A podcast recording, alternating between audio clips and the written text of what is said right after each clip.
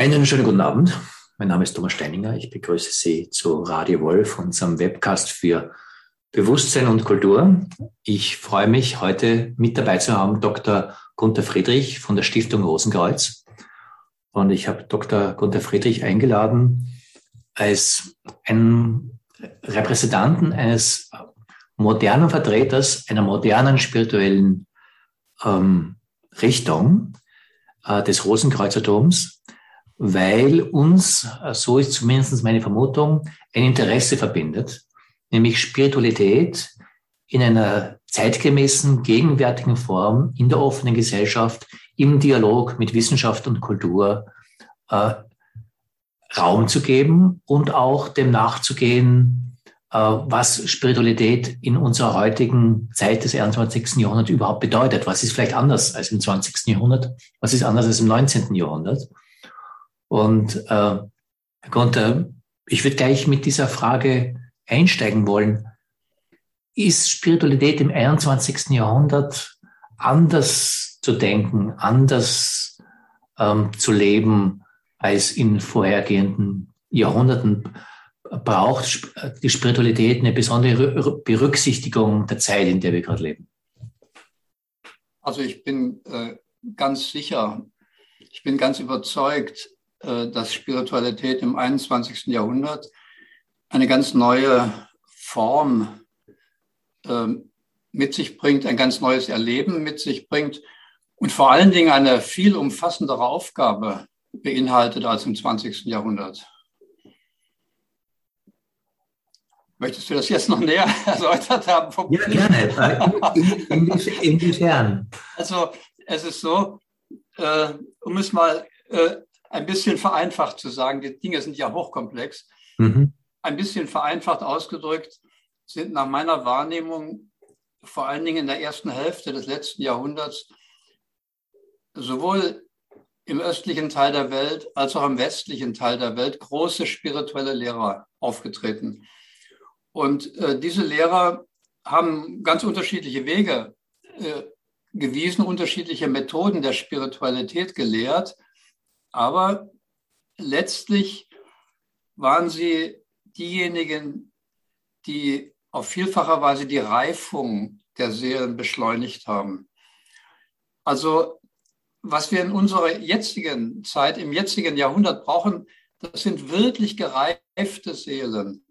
Und, und den letzten Kick zur Reifung haben eben die großen Lehrer des letzten Jahrhunderts gegeben. Die haben also dazu geführt, fast alle haben spirituelle Gemeinschaften sozusagen hervorgebracht, bis auf einige wie Krishnamurti, aber selbst der, selbst bei dem sind Gemeinschaften entstanden. Also große Lehrer haben die Impulse gegeben in Gemeinschaften. Die Gemeinschaften haben einen Weg beschritten, der nicht einfach war, der durch Krisen gehen musste. Und das Ergebnis haben wir jetzt in diesem Jahrhundert. Und dieses, genau dieses Ergebnis brauchen wir in diesem Jahrhundert. Denn Reifung bedeutet in gewisser Weise eine Ernte. Reifung bedeutet, dass man die Früchte sozusagen einsammelt. Und jetzt kann man die Früchte in einem Korb vielleicht einsammeln. Und wenn sie im selben Korb eingesammelt werden, dann kann etwas völlig Neues entstehen, was es noch niemals gab. Mhm. Darüber können wir noch sprechen. Gerne. Die Antwort verwundert, verwundert mich insofern, als reife Seelen ist das nicht die Aufgabe von Spiritualität seit jeher gewesen. Ist, ja, natürlich.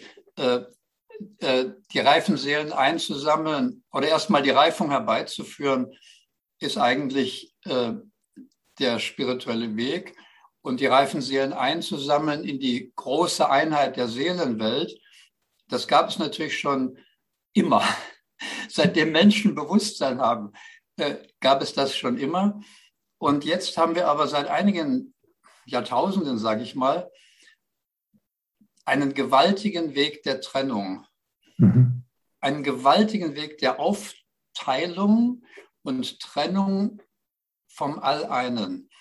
Also wir haben in tausenderlei Weise das eine Universelle aufgetrennt in, bei Menschen jetzt in, in die eigenen Bewusstseinsentwicklungen, in das heutige Ego, in dem wir wirklich getrennt sind in unserem Bewusstsein von allem Möglichen, vom anderen Menschen, von anderen äh, Leb Lebensformen und so weiter.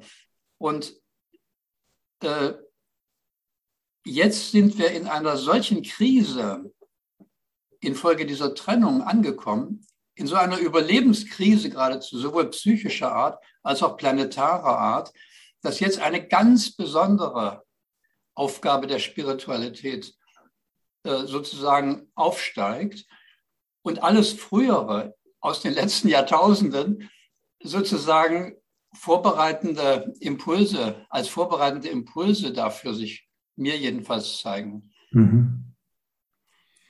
Ja, dem kann ich insofern äh, gut folgen, als ich die Zeit, so wie Sie sie beschrieben haben, eben auch als einen doppelten, in einem doppelten äh, Zusammenhang sehe oder ein doppeltes Phänomen sehe.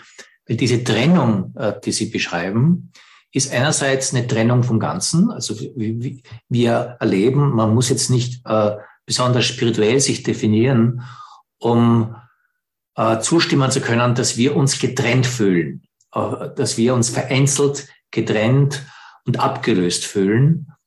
Und gleichzeitig ein Teil dieser Selbstwahrnehmung hat auch damit zu tun, dass wir über die letzten tausend Jahre, tausenden Jahre, wie Sie angeführt, auch einen großen Prozess der Individuation durchgegangen sind. Das heißt, wir sind eigentlich aus unseren tribalen Zusammenhängen, aus unseren traditionellen Zusammenhängen, wo wir uns über Blutsverwandtschaften oder über gemeinsame Mythologien, äh, gemeinsame Gottesvorstellungen definiert haben und hier eher einfach eine, Gruppenwahrnehmung hatten, zu einer in der postmodernen, unübertroffenen Individuation gekommen.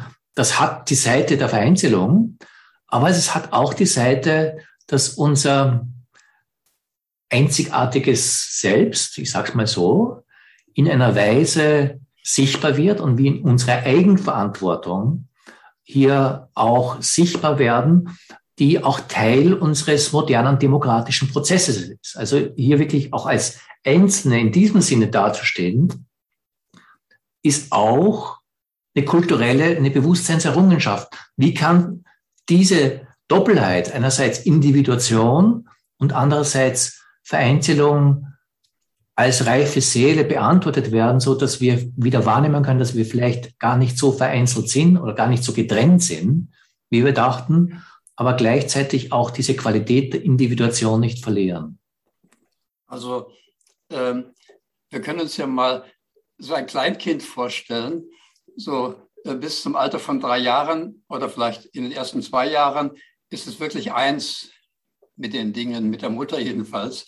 Da ist ein, ein einfaches, natürliches Einssein da. Mhm. Und dann kommt eben diese Trennung durch das Ego, was sich entwickelt. Und jetzt äh, geht es darum, dass wir menschheitlich äh, etwas bewusst erringen, was es eigentlich prinzipiell schon gibt.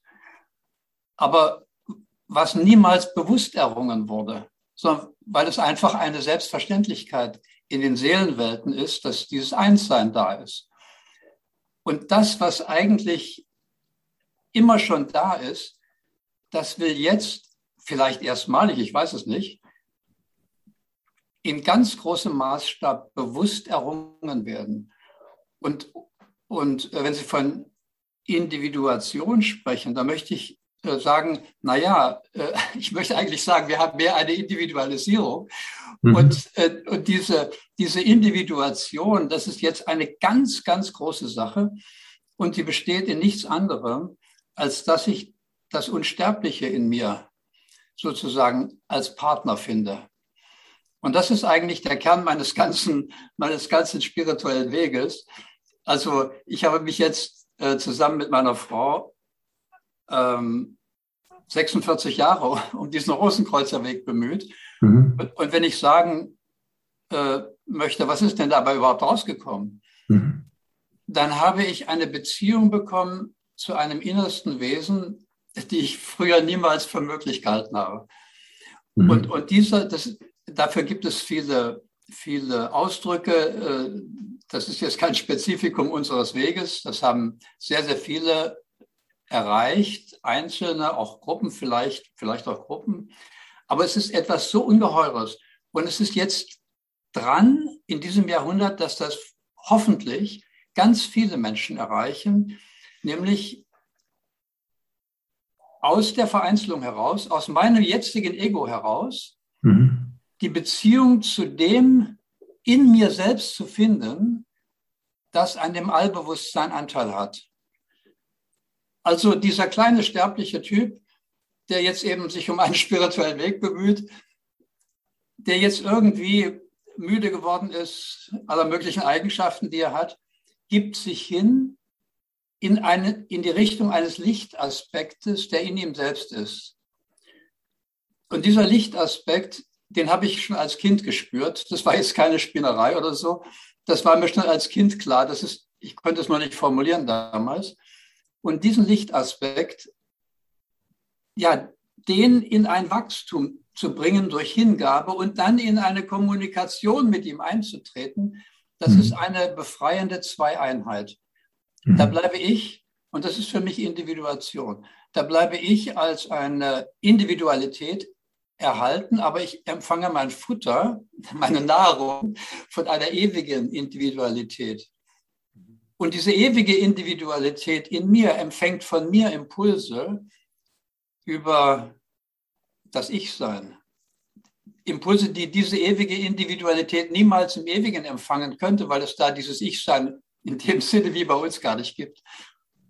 Und das ist für mich eine ungeheure Geschichte. Das ist eigentlich so äh, das ganze äh, Dasein, die ganze Erfahrung, in die mein Lebensweg, möchte ich sagen, und der meiner Frau und anderer eben auch gemündet ist. Mhm. Wie kann man sich das konkret vorstellen? Sie haben hier ähm, einige große Worte äh, mitgebracht, äh, die, glaube ich, bei jedem anklingen. Äh, äh, es wird sich nicht jeder auf sie positiv beziehen können, aber es wird auf jeden Fall, viele Menschen werden auch unterschiedliches darunter verstehen. Das eine ist Ewigkeit, das andere ist Ganzheit. Und das dritte, so wie ich es aufgenommen habe, war Licht. Und also mir ist es zumindest einsichtig, dass das alles mit einer auch aufgeklärten Sicht auf Spiritualität zu tun hat. Also mit etwas, was, also wenn ich jetzt Ewigkeit äh, übersetze, mit etwas, was außerhalb der Zeit steht. Mit etwas, äh, das eben nicht in meine normale Zeitgebundenheit eingebunden ist. Aber dann ist schon mal die Frage, was, was meint das, eine, eine Beziehung zu, zu dem zu haben? Äh, Ganzheit äh, haben wir schon angesprochen. Und Licht also, ist auch so eine eigentümliche Erfahrung, weil jeder zustimmen kann, dass es, ich sage es mal so ganz trivial, dass es lichte Erfahrungen gibt. Und jeder hat, glaube ich, eine Beziehung dazu, dass die lichte Erfahrungen, also die, etwas, äh, etwas sind, das nicht bedeutungslos sind. Also wirklich lichte Erfahrungen des Lebens zu haben oder im Leben Erfahrung von etwas wie Licht zu haben, ist nicht nur einfach so eine, äh, eine physische Lichterfahrung, sondern das berührt einen seelisch. Und ähm, es ist mir einfach einsichtig, dass das alles sagen, Worte sind, die die spirituelle Sehnsucht mit ansprechen. Ähm, aber was bedeutet es konkret, äh, mit dem ewigen Teil mit sich selber in Beziehung zu sein? Mit, was bedeutet diese Lichterfahrung? Äh, äh, inwiefern kann das etwas sein? Sie sagen, dass Sie mit Ihrer Frau 46 Jahre jetzt sagen, diesen Rosenkreuzerweg äh, beschritten haben. Ähm, welche Bedeutung kann das für uns, für unser Menschsein oder gerade wie Sie auch anfänglich gesagt haben, für unser reifes Seelensein, Dasein haben, diese Erfahrungen? Wie, wie kann man also, sich das vorstellen? Ähm, das sind natürlich alles Worte. Und die Worte, die ähm, sollen eine Richtung zeigen, vielleicht von verschiedenen Aspekten her. Äh, natürlich verschleiern sie das dann auch. Ähm, ich möchte mal einen kleinen Bogen spannen, um überhaupt dahin zu führen. zu diesen Erfahrungen. Ähm, die Menschen waren Jahrtausende lang mehr oder weniger gläubig.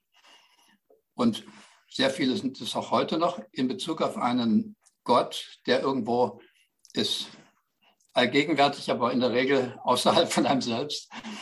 Und äh, ich glaube, das alles hatte seinen Sinn. Und jetzt rückt dieses Göttliche, das so viele Resonanzen hervorgerufen hat in den Wesen, ins Innere. Das ist einfach der Prozess. Dieses Universelle, was man angebetet hat, wie auch immer, in Ost und West, das rückt jetzt ins Innere. Und dieser Innenraum öffnet sich. Also, wenn ich mich um einen spirituellen Weg bemühe, öffnet sich dieser Innenraum.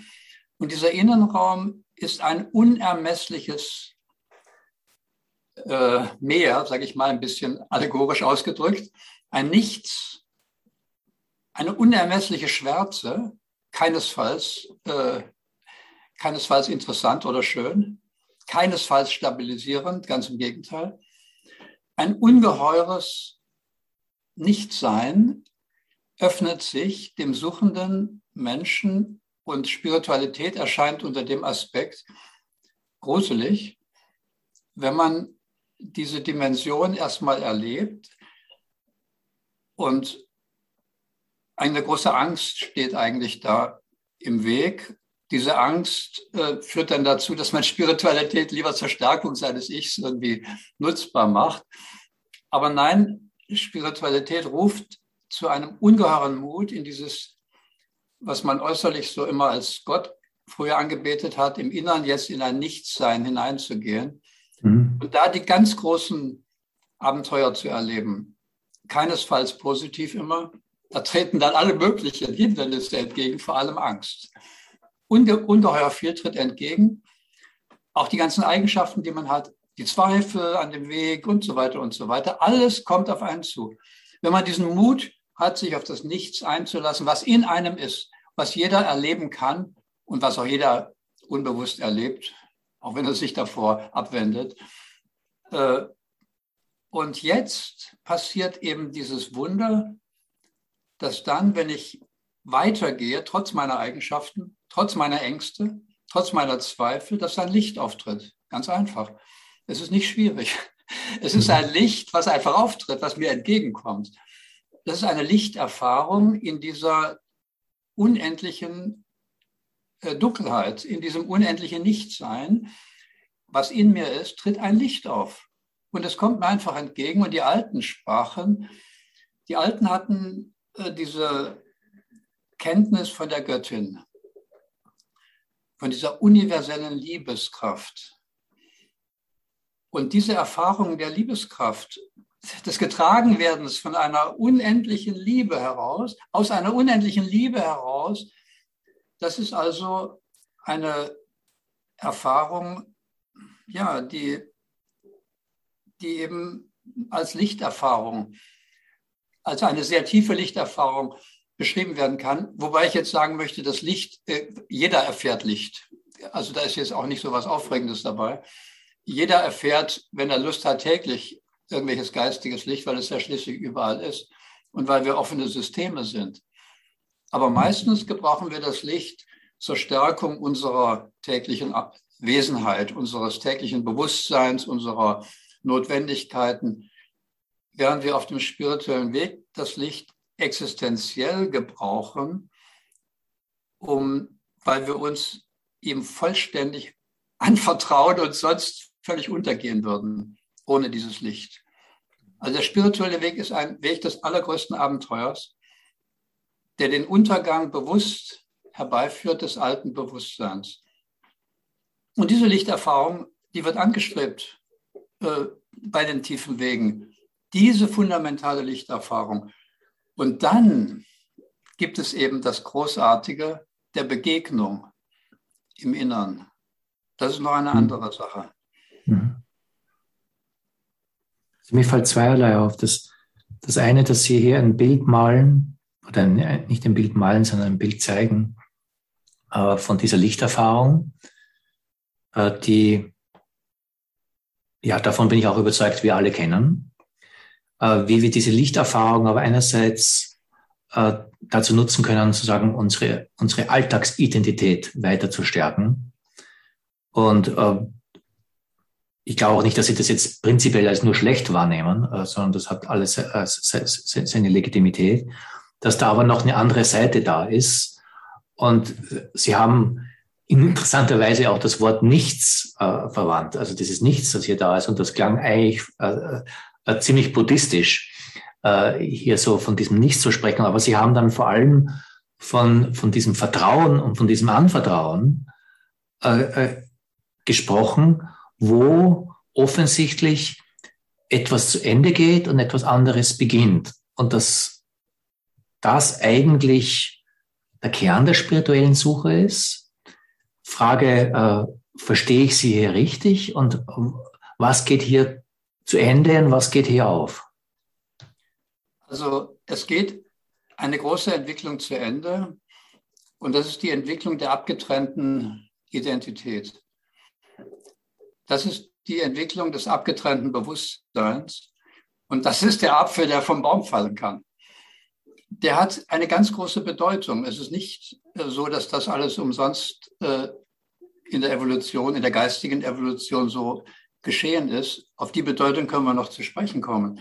Also jedenfalls geht das zu Ende, weil es sich hingibt.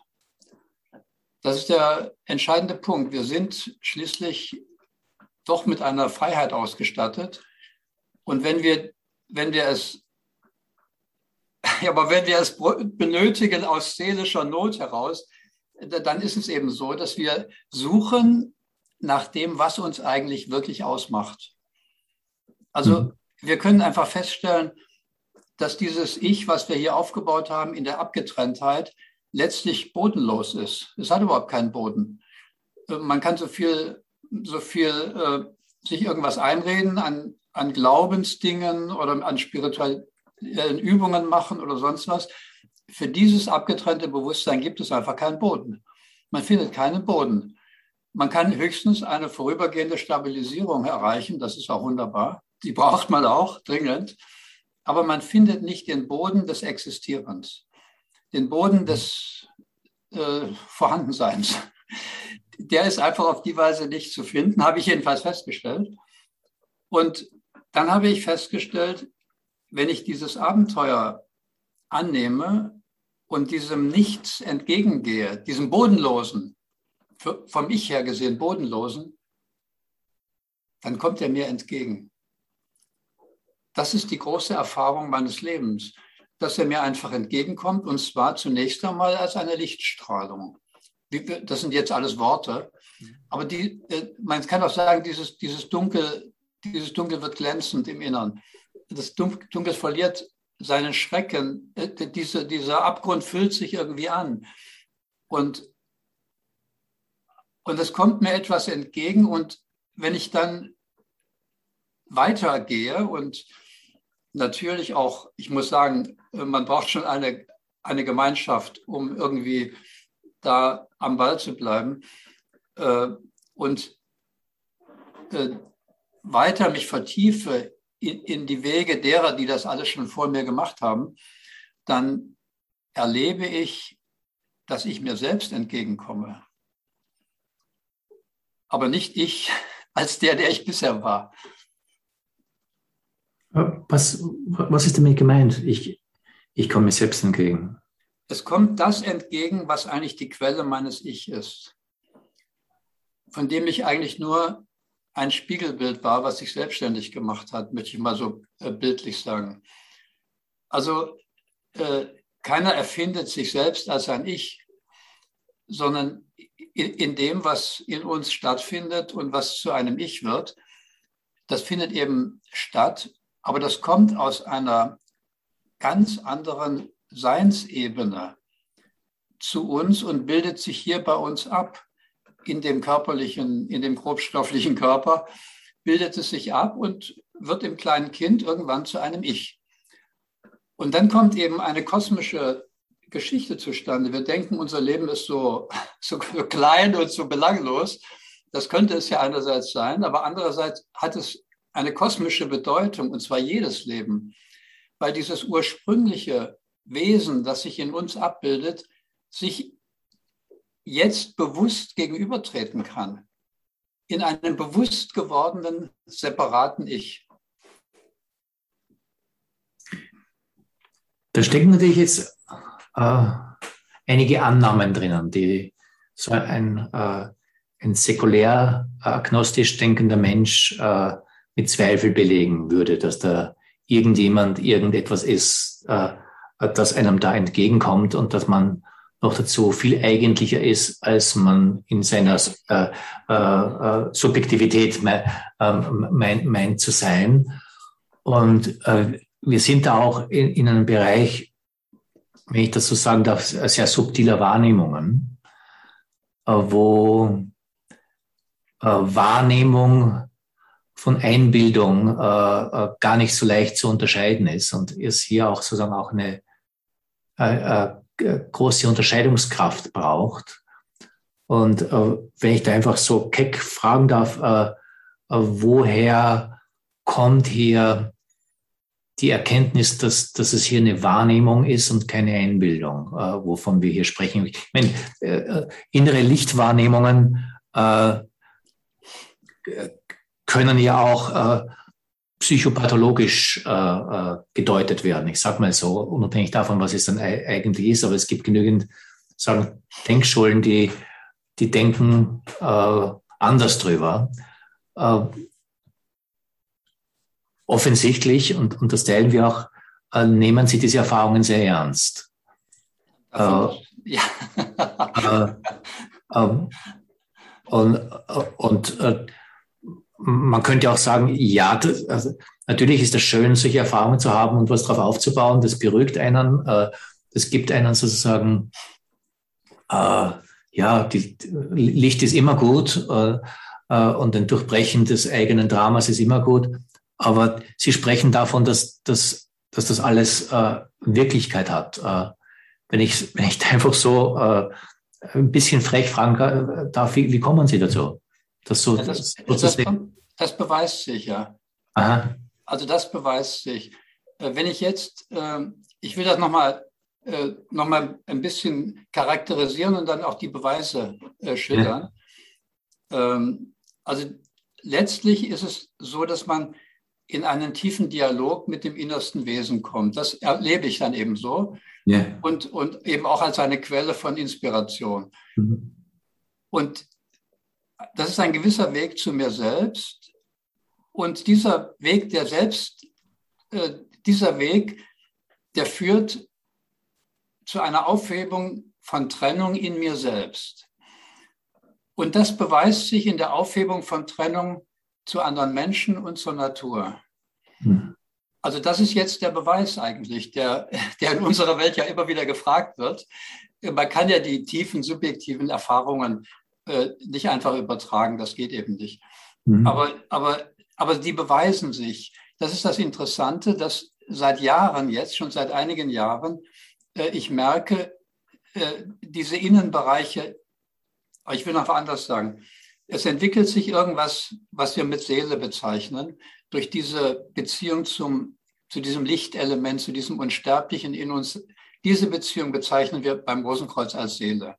Mhm. Das Wachstum dieser Beziehung, das ist einfach, ähm, bedarf eines Wortes und diese Seele ändert sich, je näher wir diesem Lichtelement kommen. Mhm. Und jetzt merke ich mit dieser Erfahrung, dass auch die Naturseele hat. Dass jede Natur, jede Natur, ich, mhm. ich kann also in der, in der Natur äh, nicht nur das wahrnehmen, sondern das kommt auf mich zu geradezu. Das war früher niemals der Fall. Dass also die Innenbereiche der Natur letztlich auf mich zukommen. Diese erstaunliche Erfahrung habe ich zum ersten Mal gemacht, vielleicht vor sieben Jahren etwa, dass die Natur, die, ein Baum oder ein Busch oder sonst etwas, quasi als Wesenheit sich mir zuwendet.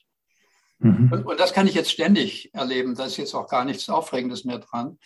Äh, und dann merke ich, dass sogar diese Wesenheit aus seinem seelischen Hintergrund heraus etwas von mir möchte.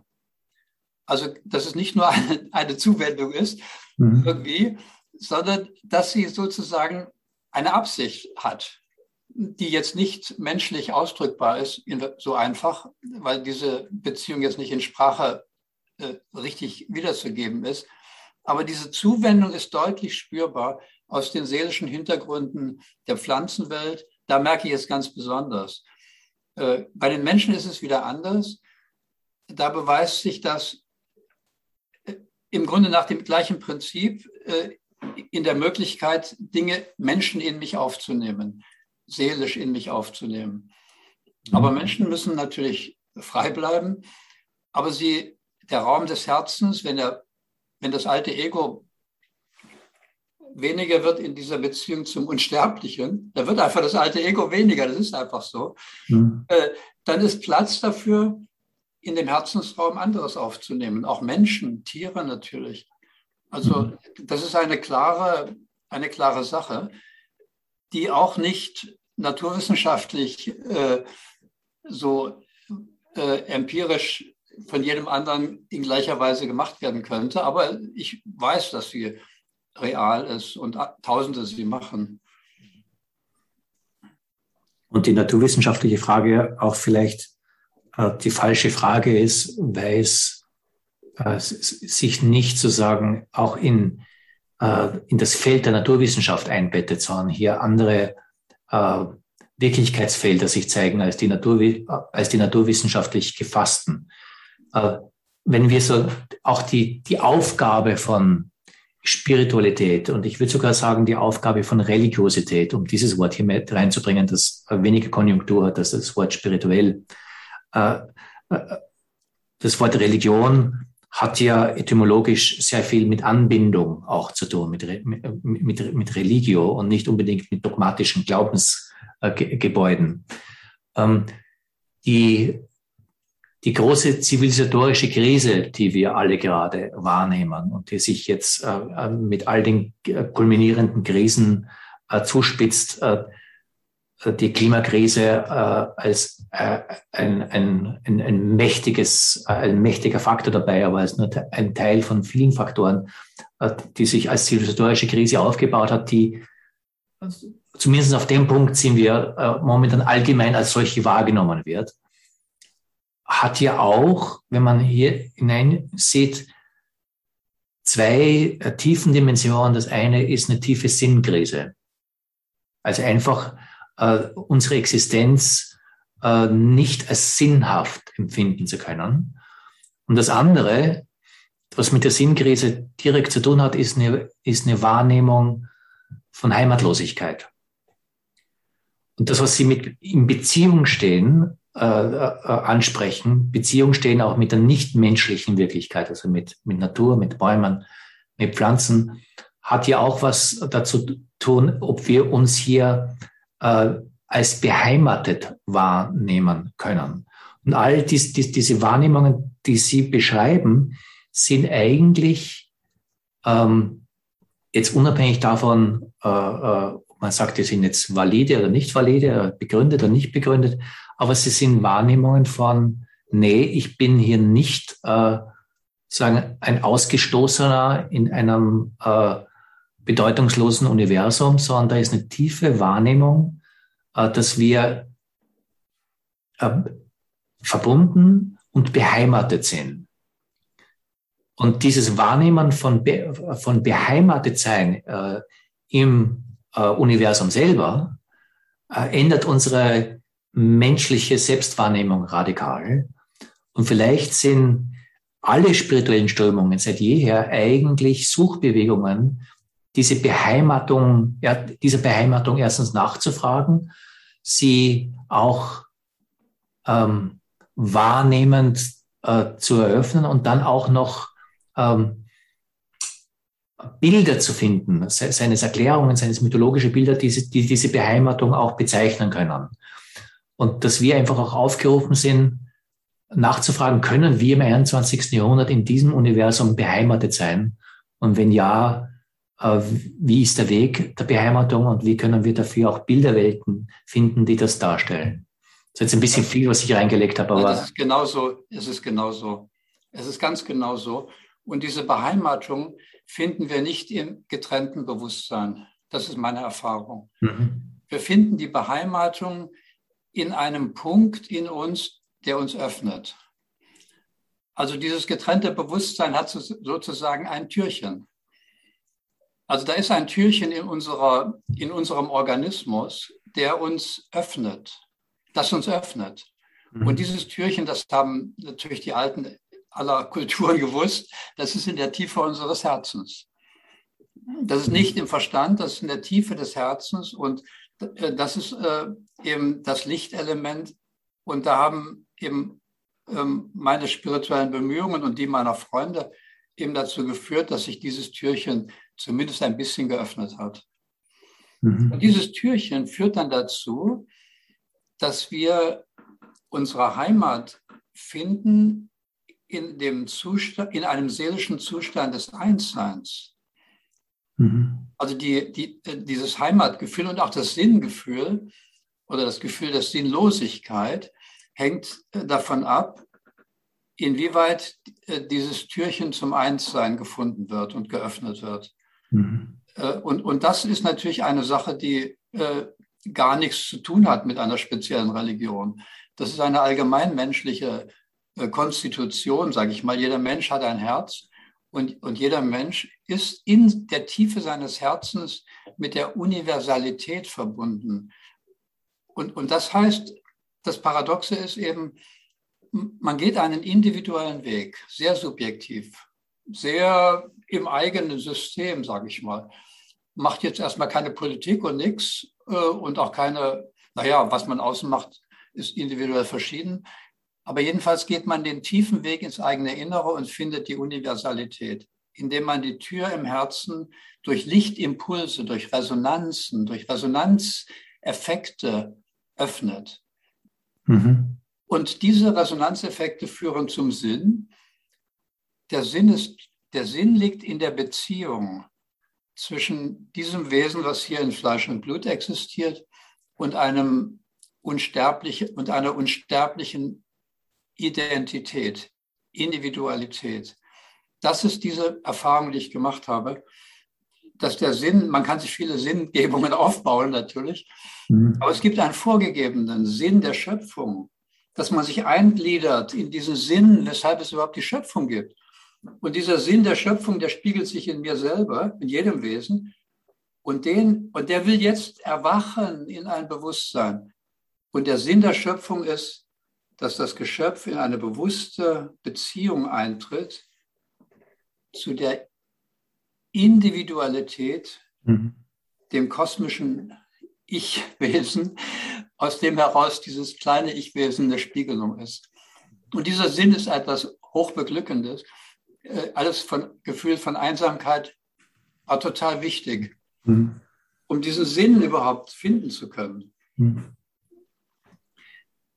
Äh, ich würde gerne auch dem Wort Sinn ein, ein, ein wenig nachgehen, weil äh, wenn, wenn wir sozusagen an Sinn, an den Sinn des Lebens äh, denken, äh, denken wir eigentlich äh, sehr schnell und vielleicht zu schnell an irgendwelche hochkomplexen Philosophien, die sinnstiftend äh, Sinnangebote geben, äh, der verschiedensten Art und, Art und Weise, die für sich ähm, äh, alle legitim sind, äh, oder, oder zumindest viele.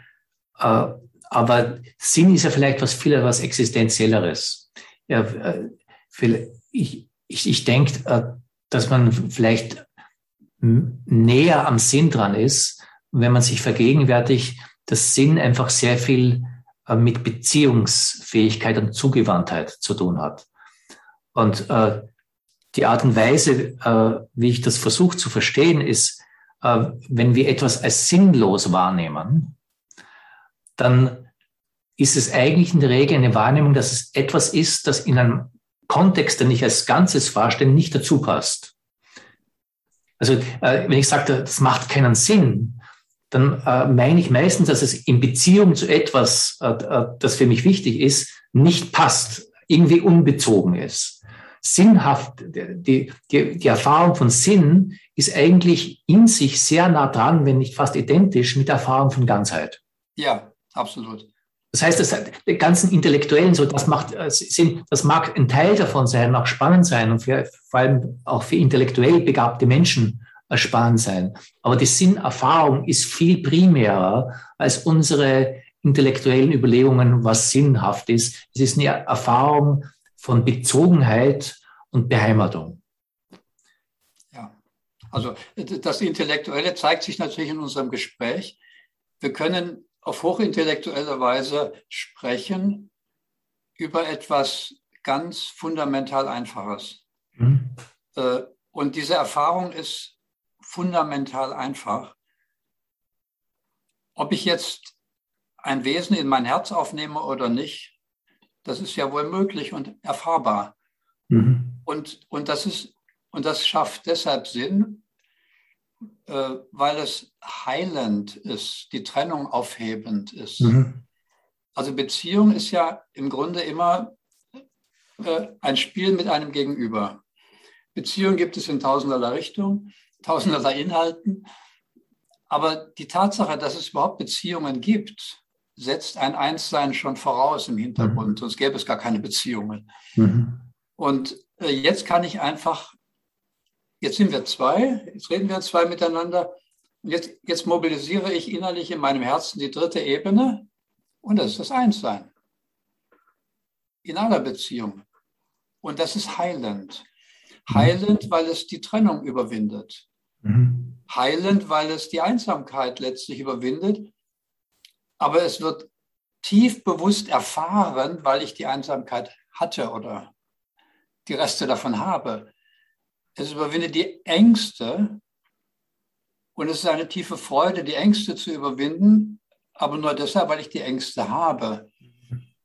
Ich komme in eine ungeheure Bewusstheit durch all die Hindernisse, die aufgetreten sind gegenüber der Einheit. All diese Hindernisse werden zu einer ungeheuren Freude und auch Weisheit. Mhm wenn ich sie akzeptiere und lieb habe und auch diese, diese Dinge sozusagen äh, mitnehme in das Ungewisse, also nicht die Angst wegstecke oder auch nicht den Hass äh, wegstecken, äh, äh mhm. sozusagen wegdrängen will oder was, sondern dass ich diese ganzen Gefühle, die einfach zu meinem individuellen Ego gehören, dass ich sie alle mitnehme. Das ist mhm. eine ungeheure, kostbare Substanz, die zu einer kosmischen Weisheit des Wesens wird, was hinter mir steht. Hm. Der Grund, warum ich äh, auf diese Weise auch der Sprache nachfrage, über, der wir die, über diese Phänomene reden, hat, hat damit zu tun, dass ich tief überzeugt bin, dass es für eine Spiritualität im 21. Jahrhundert, wie für eine Spiritualität in jeder Zeit einfach entscheidend ist, auch ähm, welche Worte wir für, diesen, für diese tiefe Erfahrungen von Sinnhaftigkeit, Bezogenheit, Nichtgetrenntheit, Licht finden, die äh, unserer Zeit standhalten. Unserer Zeit standhalten insofern, als äh, viele mythologische Bilder, äh, in, in, in denen das über die Jahrtausende sich als menschliche Erfahrung dargestellt hat, zumindest eins zu eins ähm, unserem auch kritisch entwickelten Bewusstsein nicht standhalten. Und dass wir gleichzeitig auch ein, ein sehr geschärftes Bewusstsein brauchen, was unser ähm, naturwissenschaftlich gegenständlich geschulter Geist äh, hier an Sprache geschaffen hat, die trennt und dass wir eine Kultur miteinander schaffen, die sowohl all das, was wir an, an Wissenschaftlichkeit miteinander entwickelt haben, anerkennt, aber gleichzeitig auch die Grenzen von verschiedenen wissenschaftlichen Sprachen äh, äh, lernt zu bezeichnen, um diese Bereiche, die Sie versuchen gerade mit vorsichtig mit, mit Worten zu öffnen, dass diese Bereiche offen sein können, geöffnet werden können. Weil letztendlich ähm, scheinen sie mir ähm, ja einfach die, die, die entscheidendsten menschlichen Dimensionen zu sein, weil sie, sie, sie verwenden auch Worte dafür, dass man zu sich selber findet im Eigentlichen. Und wie können wir solche Erfahrungen von ähm, Nichtgetrenntheit, von Beheimatung ähm, ansprechen, äh, der Sehnsucht nachgehen und gleichzeitig unserem kritischen Bewusstsein auch äh, genügend Raum geben, äh, dass das Ganze eben nicht einfach nur ein, romantisches Ding wird, sondern dass das auch eine, eine, eine, äh, einer kritischen Abwägung standhält. Hier eine gemeinsame Sprache zu finden in einer offenen Gesellschaft, in einer Gesellschaft, äh, die, die auch äh, nicht wissenschaftsfeindlich ist, durchaus wissenschaftskritisch, aber nicht wissenschaftsfeindlich. Und in einer Sprache, in der wir auch die, die, Multi, die, die Vielfalt der Gegenwart, also dass wir in einer offenen Gesellschaft leben, die, die unheimlich viel Perspektiven miteinander vereinen muss, wenn wir gemeinsam auf diesem Planeten leben. Wie können wir gemeinsam eine Kultur, letztendlich auch eine Weltkultur leben, in der diese Dimension äh, offen ist und für uns zugänglich bleibt? Also wir können das aus eigener Kraft nicht. Ähm, aber wir sind ja zum Glück zweifach. Äh, wir sind ja zum Glück zweifach. Äh, wenn wir diese Dimension des transzendenten anderen Wesens, der wir auch sind, öffnen, dann können wir vieles von innen her begreifen. Mhm. Und wir können zum Beispiel eine einfache Sache begreifen, dass die Sprachen sich aus dem heraus entwickeln, was man findet. Also äh, die Sprachen hängen mit dem zusammen, äh, wovon sie sprechen. Äh, also die Naturwissenschaft, ich habe da heute in der Zeitung etwas gelesen, dass da zwei Biologen oder Chemiker den Nobelpreis gekriegt haben. Und als ich dann die Sprache gelesen habe, wofür sie den Nobelpreis gekriegt haben, habe ich gedacht, ja, das ist die Sprache ihres Gebietes. Das kann kaum jemand verstehen, der jetzt nicht genau damit beschäftigt ist. Aber das ist in Ordnung. Das Gebiet äußert sich im menschlichen Bewusstsein auf die Weise. Und, und jetzt muss man sagen, diese, diese Sprache, die das Heilige im Menschen öffnet, die hat sich in den vergangenen Jahrtausenden immer wieder anders äh, gebildet, auch aus mhm. Diesem Heiligen heraus. Mhm. Und das sind alles nur Wiedergabe von Erfahrungen. Aber diese Erfahrungen oder diese Sprache, die nützt uns überhaupt gar nichts mehr, wenn wir nicht die Erfahrung machen im Zusammenhang mit der Sprache, mhm. mit der alten Sprache. Also sagt jetzt, unser Jahrhundert sagt jetzt, okay, ich gebe dir die Chance, eine Fülle von Erfahrungen zu machen. Und je nach Typ, der du bist, finde bitte die Sprache nach der aktuellen Geistessituation, auch dem Verstand heute, die Sprache, die jetzt heute das ausdrückt, diese Sprache ist nicht vorhanden. Die muss sich einfach erschaffen, erzeugen äh, und äh, viel Unsinn auch damit an Assoziationen mitnehmen. Das kann man mhm. nicht verhindern. Diese Sprache erzeugt sich. Jetzt können wir aber eins auch erkennen. Die vielen getrennten Disziplinen, in den Wissenschaften, die haben es schon schwer, eine Metasprache zu finden. Das ist schon un unfassbar und eigentlich unmöglich. Aber dieses seelische Hintergrundwesen, das wir sind, wenn wir diese innere Öffnung finden zum universellen Einssein, dieses seelische Hintergrundwesen sagt, ja, ich verstehe das, ich akzeptiere das alles. Ich akzeptiere die verschiedenen Sprachen auf den kulturellen Wegen im Nahen Osten, im fernen Osten, hier bei uns, die verschiedenen Sprachen der Eingeborenen, der indigenen Völker. Im Grunde kann ich alles spüren, dass die alle von Realitäten sprechen. Und mein Innerstes jetzt sagt auf, auf sprachloseste Weise, wie schön dieser Reichtum, wie schön diese, diese, diese, diese Vielfalt. Und meine Seele fasst sie sprachlos zusammen in eins. Die Metasprache ist sprachlos. Die Metasprache für all das ist eine Seelenschwingung. die, oder ein, ein, ein offenes, weites Herz ist die Metasprache. Und das versteht jeder Wissenschaftler. Und das versteht jeder indigene Mensch noch besser als wir. Äh, und jedes Kind versteht die Metasprache des offenen Herzens, des vom Geist geöffneten Herzens, nicht eines emotionalen offenen Herzens.